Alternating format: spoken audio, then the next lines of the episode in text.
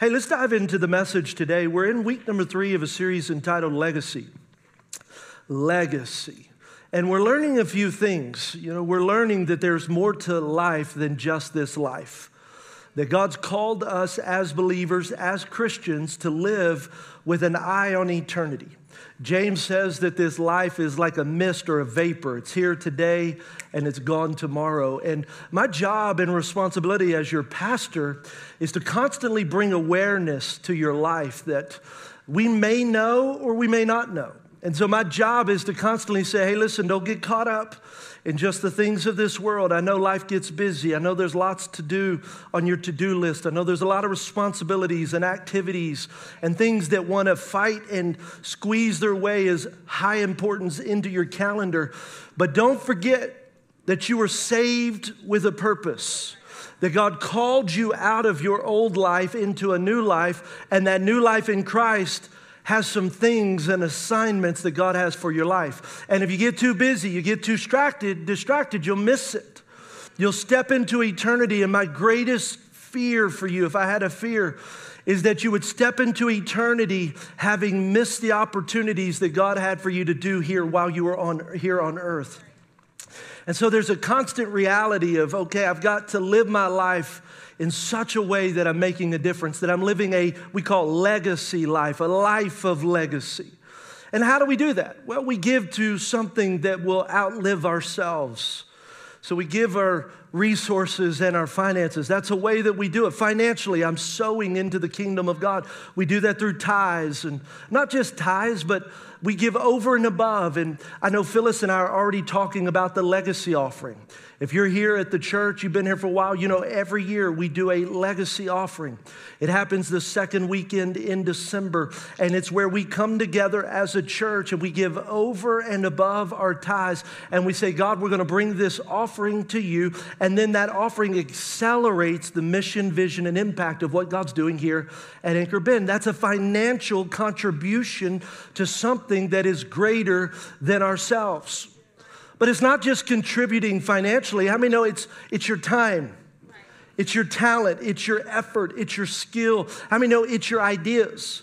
That it's not just, see, I, I, think for some of you, giving is a big deal. Financially, it's like, wow, that's a big part. You'll give everything else. Some of you, it's like you won't give any of the other stuff, but you'll give money.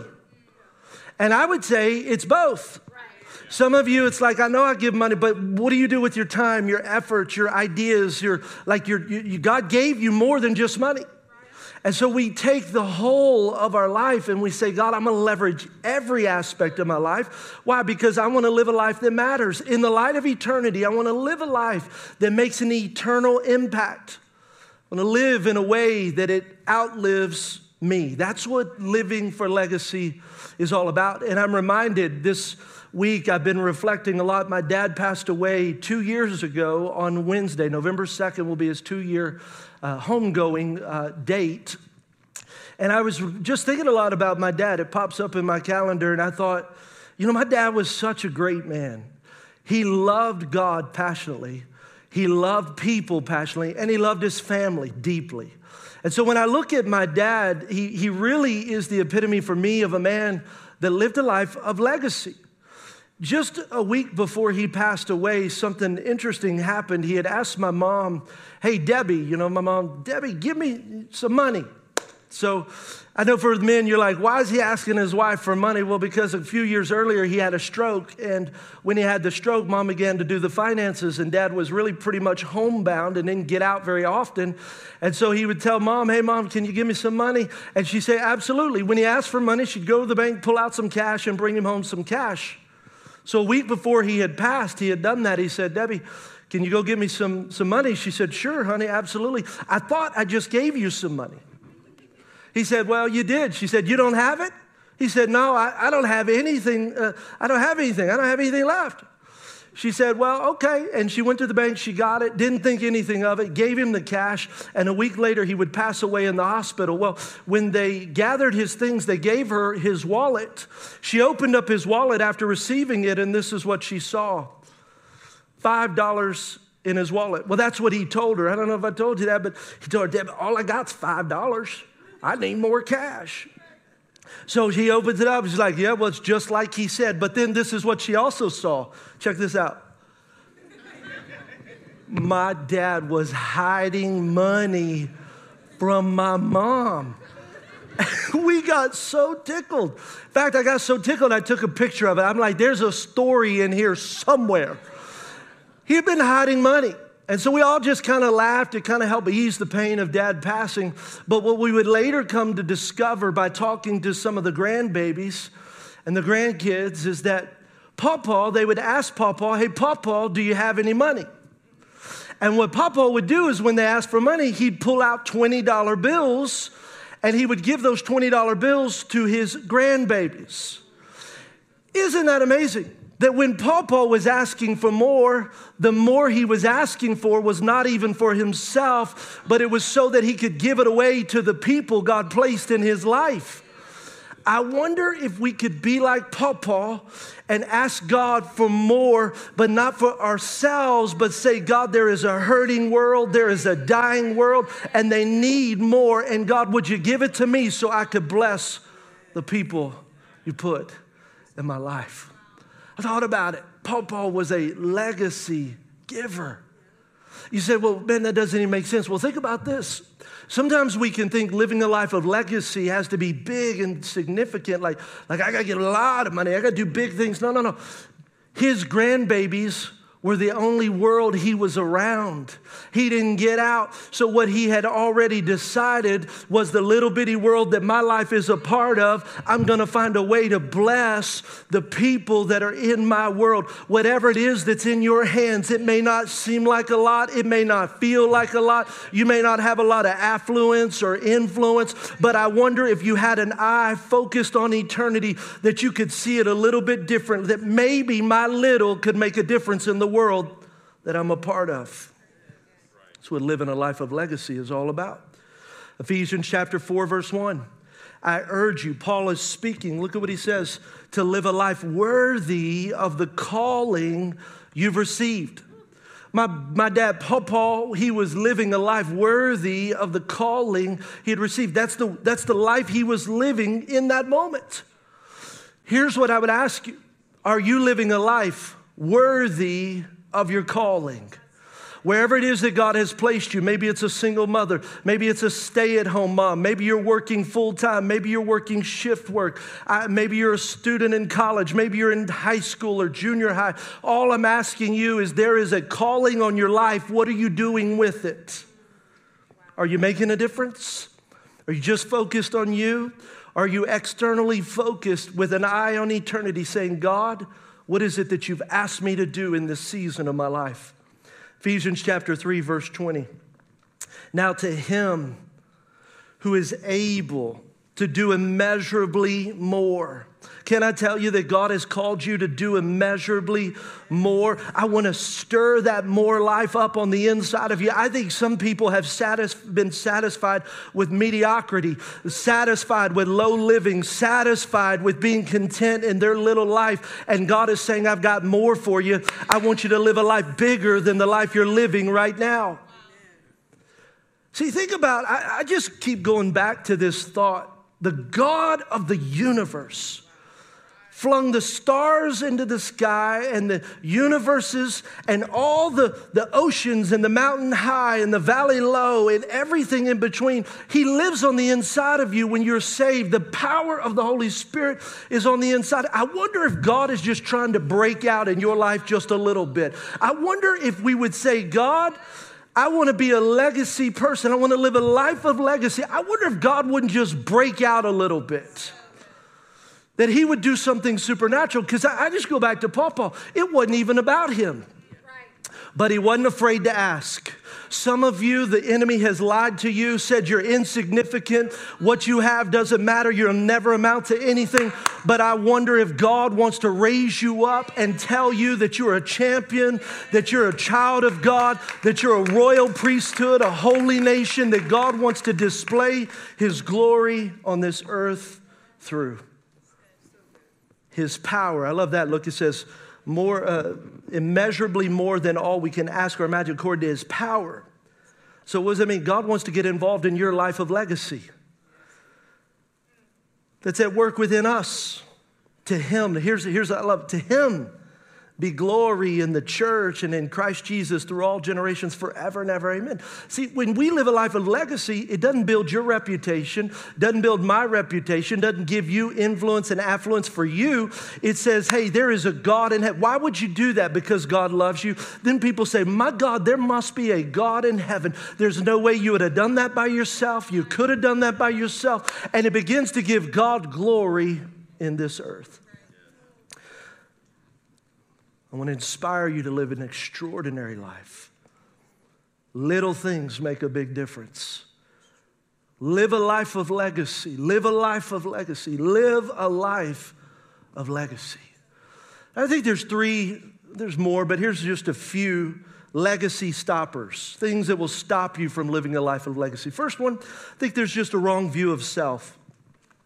We see ourselves as through our own lens.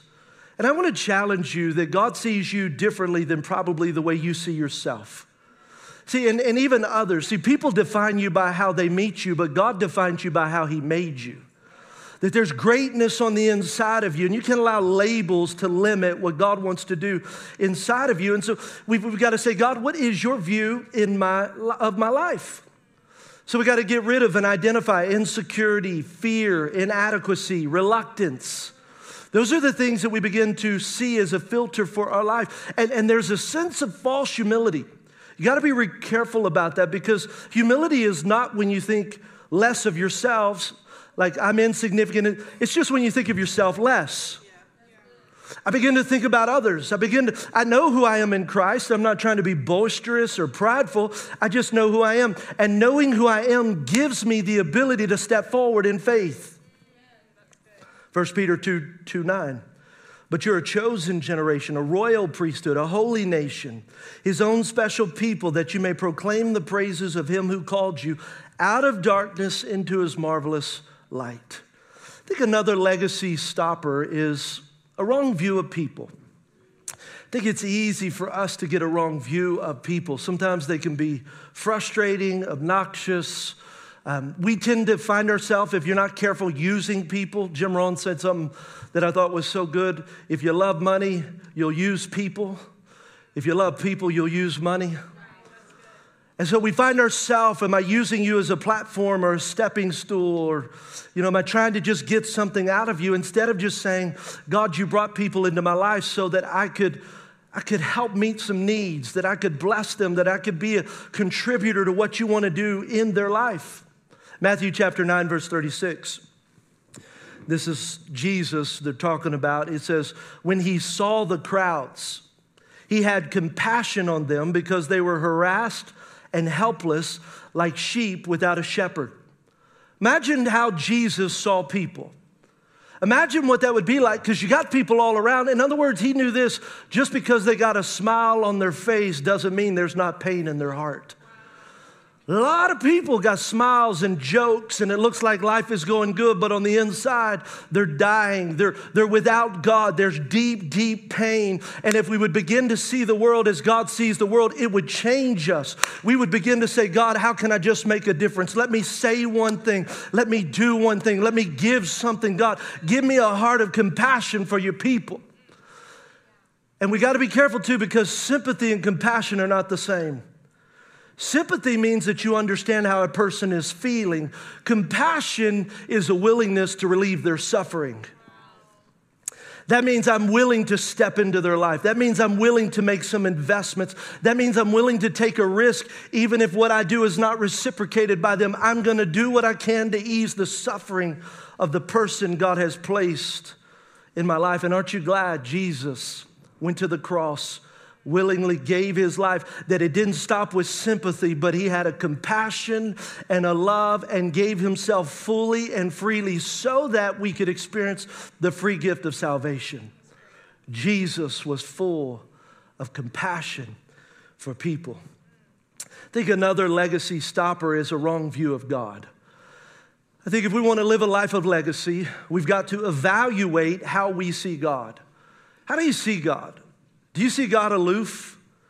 Do you see God present? Do you see Him as powerful and great and almighty?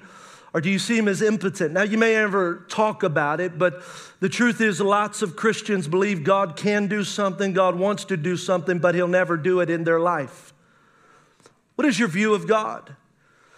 What are you willing to take risk for? In other words, I believe in you so much, God, that you want to move in this life that when you ask me to do something that could be a little crazy, could be misinterpreted, that could make me look stupid and ignorant or out of step, I'm willing to step out. And it's not because of me, it's because I know how big and great you are. I've evaluated the God of heaven who I serve, and I'm willing to take a risk. In other words, I don't have to build my reputation, I'm willing to go all out to build his reputation. To God, God, I'm, I'm, I'm, I'm, evaluating my view. What do I see God as? And look at Jeremiah 32 17. Oh, sovereign Lord, you have made the heavens and the earth by your great power and outstretched arm. Look at what he says nothing is too hard for you. You know, when you see God in this way and you begin to live a legacy life, a life where you're believing for God to do the impossible because of what He spoke to you to do. I tell you, it affects every area of your life. How many know when you're believing and stepping out in faith and stretching your capacity and stretching your life, how many know you pray differently? Have you ever been in a complacent season? You're like, oh, it was good. How was it was it was good.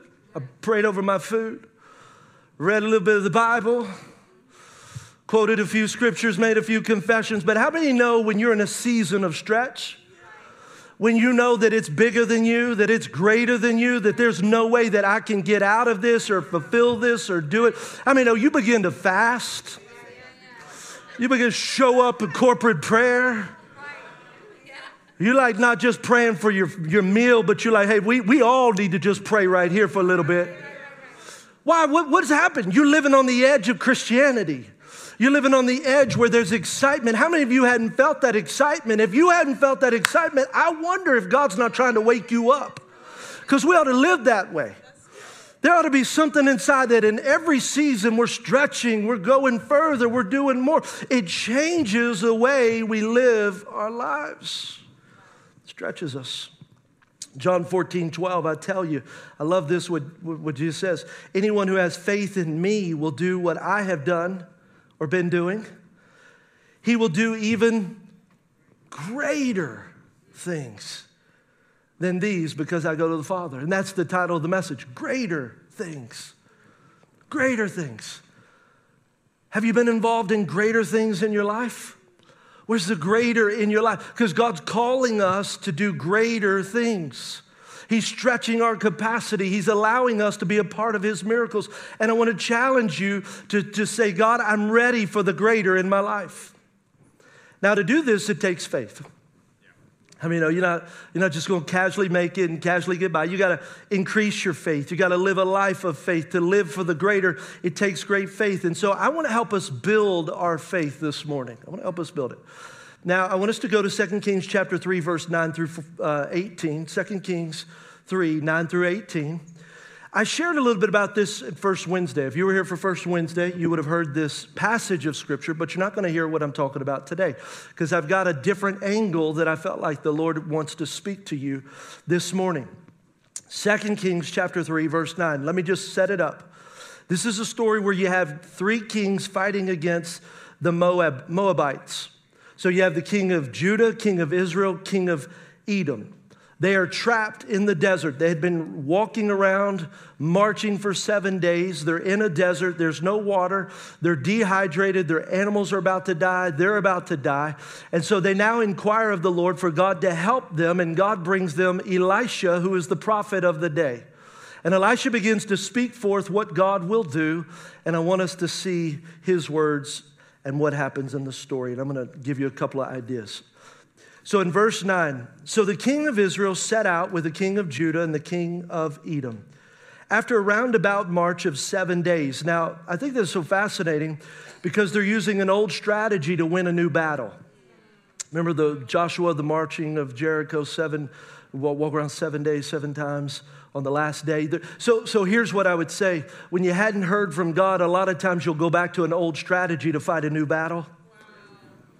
They, they didn't inquire of God before the battle, so they've gone back to what once worked. What once worked won't work now. So the army had no more water for themselves or for their animals with them. What? exclaimed the king of Israel. Has the Lord called us three kings together only to hand us over to Moab? But Jehoshaphat asked, Is there no prophet of the Lord here that we may inquire of the Lord through him? The officer of the king of Israel answered, Elisha, son of Shaphat, is here. He used to pour water in the hands of Elijah. Jehoshaphat said, The word of the Lord is with him. So the king of Israel and Jehoshaphat and the king of Edom went down to him. Elisha said to the king of Israel, What do we have to do with each other? Go to the prophets of your fathers and the prophets of your mothers. No, the king of Israel answered, because it was the Lord who called us three kings together to hand us over to Moab. Elisha said, As surely as the Lord Almighty lives, whom I serve, if I did not have respect for the presence of Jehoshaphat, king of Judah, I would not look at or even notice you. And then verse 15, it says, Now bring me a harpist. So this is the prophet. He's going to do what they ask, inquire of the Lord, bring me a harpist, someone who can play uh, while he's inquiring of the Lord. So it says, While the harpist was playing, the hand of the Lord came on Elisha. And he said, this is what the Lord says I will fill this valley with pools of water. For this is what the Lord says You will see neither wind nor rain, yet this valley will be filled with water, and you, your cattle, and your other animals will drink. This is an easy thing in the eyes of the Lord. He will also deliver Moab into your hands. What a powerful, powerful story. You got these people, they're trapped they are in the middle of a battle. There is no hope for them. They need a miracle. And we see God begin to do a few things in their life that actually bring about the miracle for their life. Now, what I want to do is really use this to show us how we can build our faith. And so here's the first thing that you'll notice, and I want us to take this. If you're writing down, taking notes, write this down. Faith is birthed in God's presence. Faith is birth. I, I think we've forgotten that. I know that faith is built by the Word of God, but faith is birthed in God's presence. So the Word of God is what continues to build our faith. But some of you, you don't have faith because you don't have presence. And we're like, God, I want more faith. And God is like, I'll give you more faith, but you need more presence.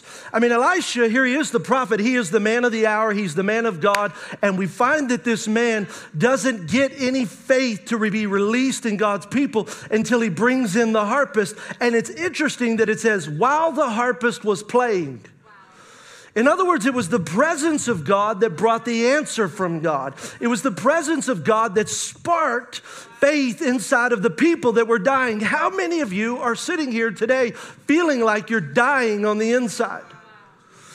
And I wonder if sometimes the only time we get presence is on Sunday mornings and Wednesday, first Wednesday. And if that's all you get, I'm glad you're getting it, but we've got to develop a life. If we're going to live the extraordinary, the God sized life, a life of legacy, we've got to live in the presence of God so He can birth faith within us in a way that our life in the light of eternity would make sense.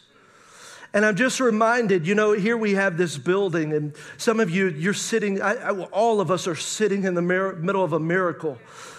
But some of you, you weren't a part of the journey. And I just got to go back to just reminding us that this building is a miracle. It's not because of us, it's because of God Almighty. But it took us in the presence of God, giving us the faith of God to be able to buy this building, to retrofit this building, and to see lives perpetually change from now until Jesus comes back. And some of you may not know the story, but 2018, we felt like we had a word from God that He was going to give us land and a building. So by 2019, our trustees and some people on our building committee began to look for a property. We acknowledged this property as a possible place for us to build our church, have a permanent footprint. And we began to do due diligence and planning and all the things that we needed to do. And what we found was this building was adequate but it was going to take a million dollars for us to raise as the down payment for both purchasing the property and starting the construction.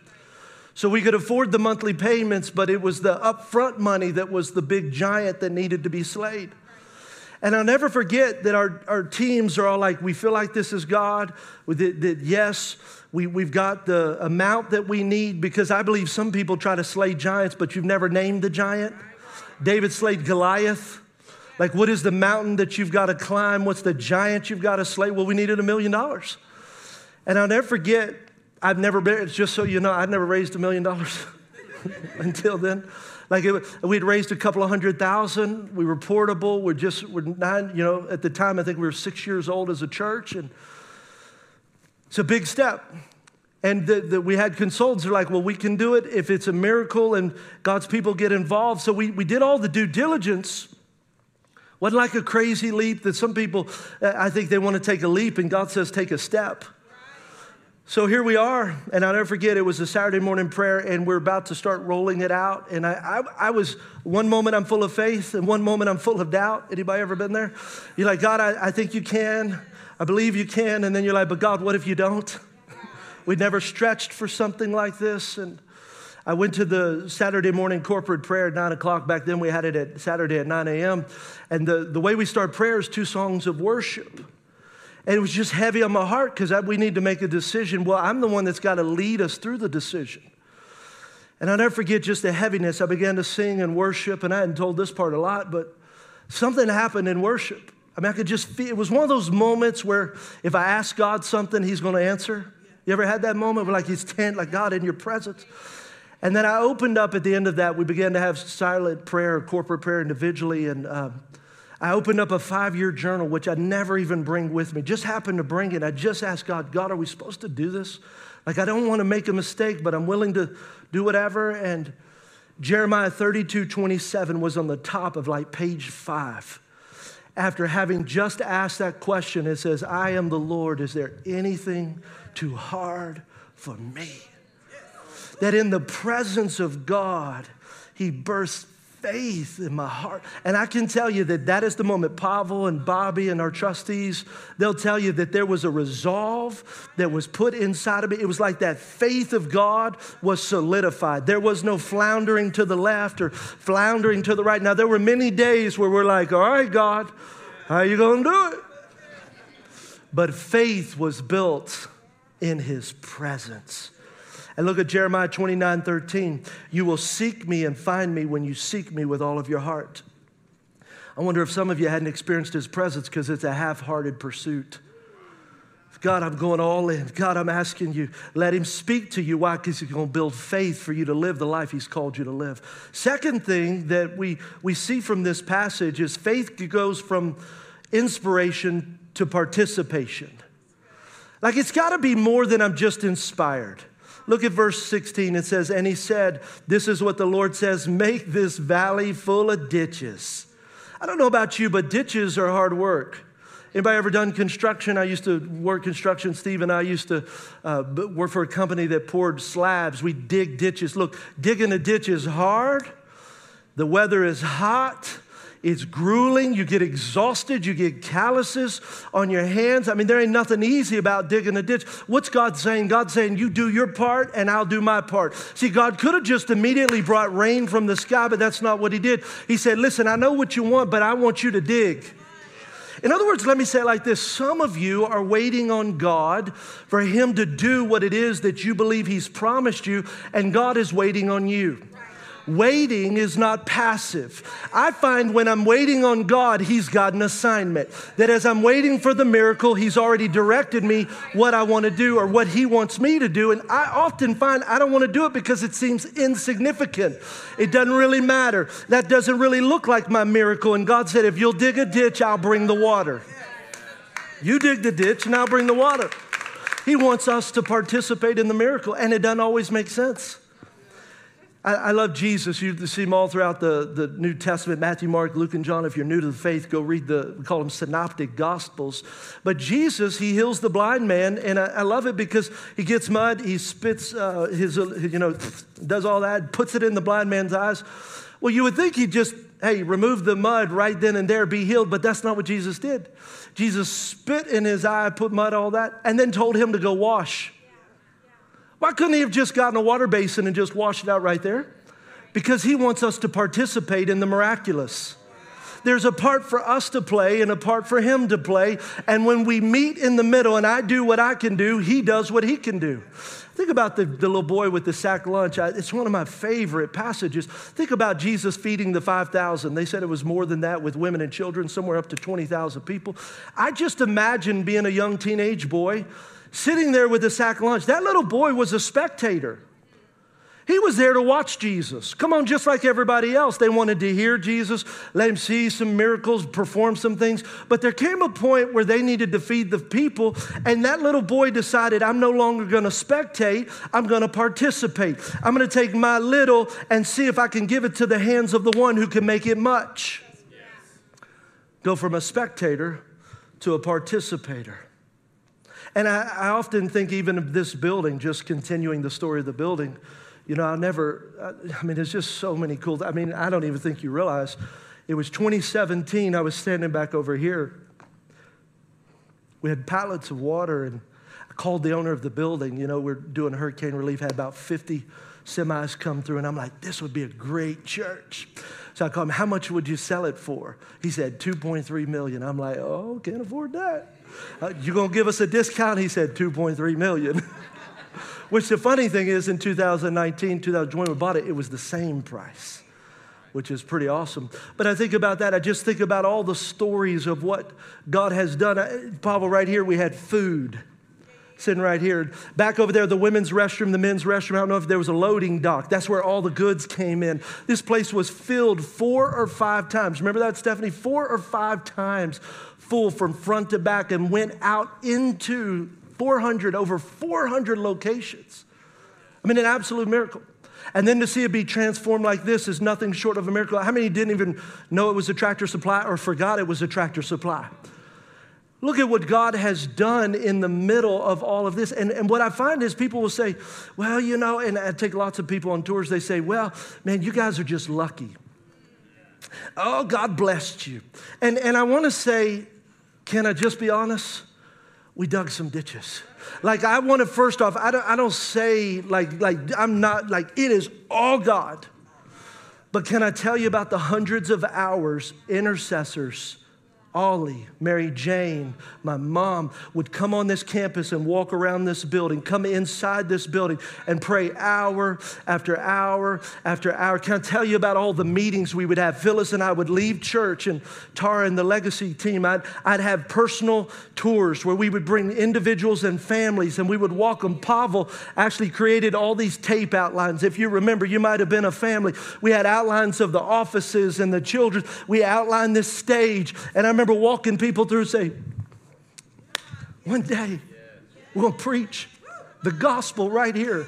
And the hundreds of people that would walk through here night after night, month after month, meeting after meeting, vision meetings, we did finance meetings. We did pre construction meetings. What am I telling you? Did we perform and then God just gave us something? No, but He did say, be faithful, dig that ditch, have that meeting, gather those people, pray over that building. And then as we did what God said, God was moving on the hearts of people in the background. And then in the middle, there was this miraculous miracle that we all get to experience.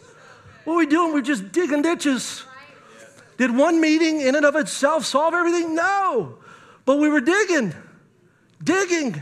So here's my question What has God asked you to dig?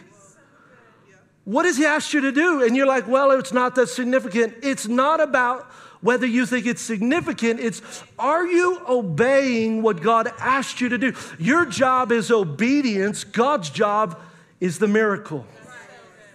Living a life of legacy. Then here's the third and last thing. Once we go from inspiration to participation, write this down if you're taking notes. Faith continues regardless of what is seen. Look at what it says in verse 17. But this is what the Lord says You will neither see wind nor rain. Can you just imagine this? Ponder what this means. In other words, you're not even going to see God working. He normally brings it through the rain. He's not going to do it. I wonder if some of us stopped doing what God asked us to do because we couldn't see God at work in our life. Or we thought it would come one way And God says, I'd like to water it a different way. And so what we see here is just like, hey, listen, I, I, I know you're not going to see it. It's not going to come through the rain. But what I'm going to do is bring it a different way. And there, what the historians, the theologians say is there was a flash flood on the mountains in the desert that came rushing down to fill the valley of ditches. Why did God do that that way? I think it's because He doesn't want to do the same miracles the same way.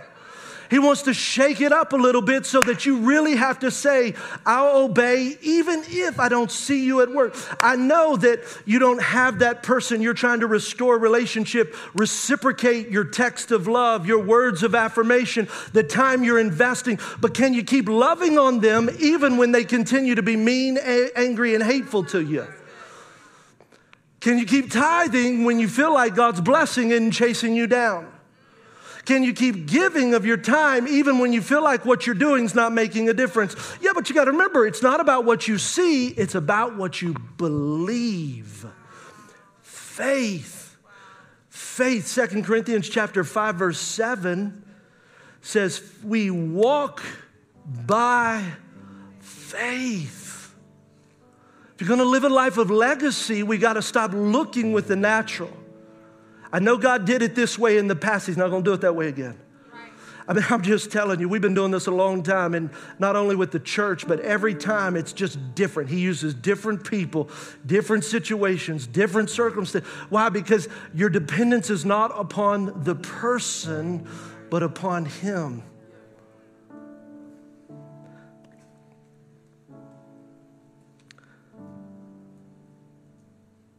I know some of you came discouraged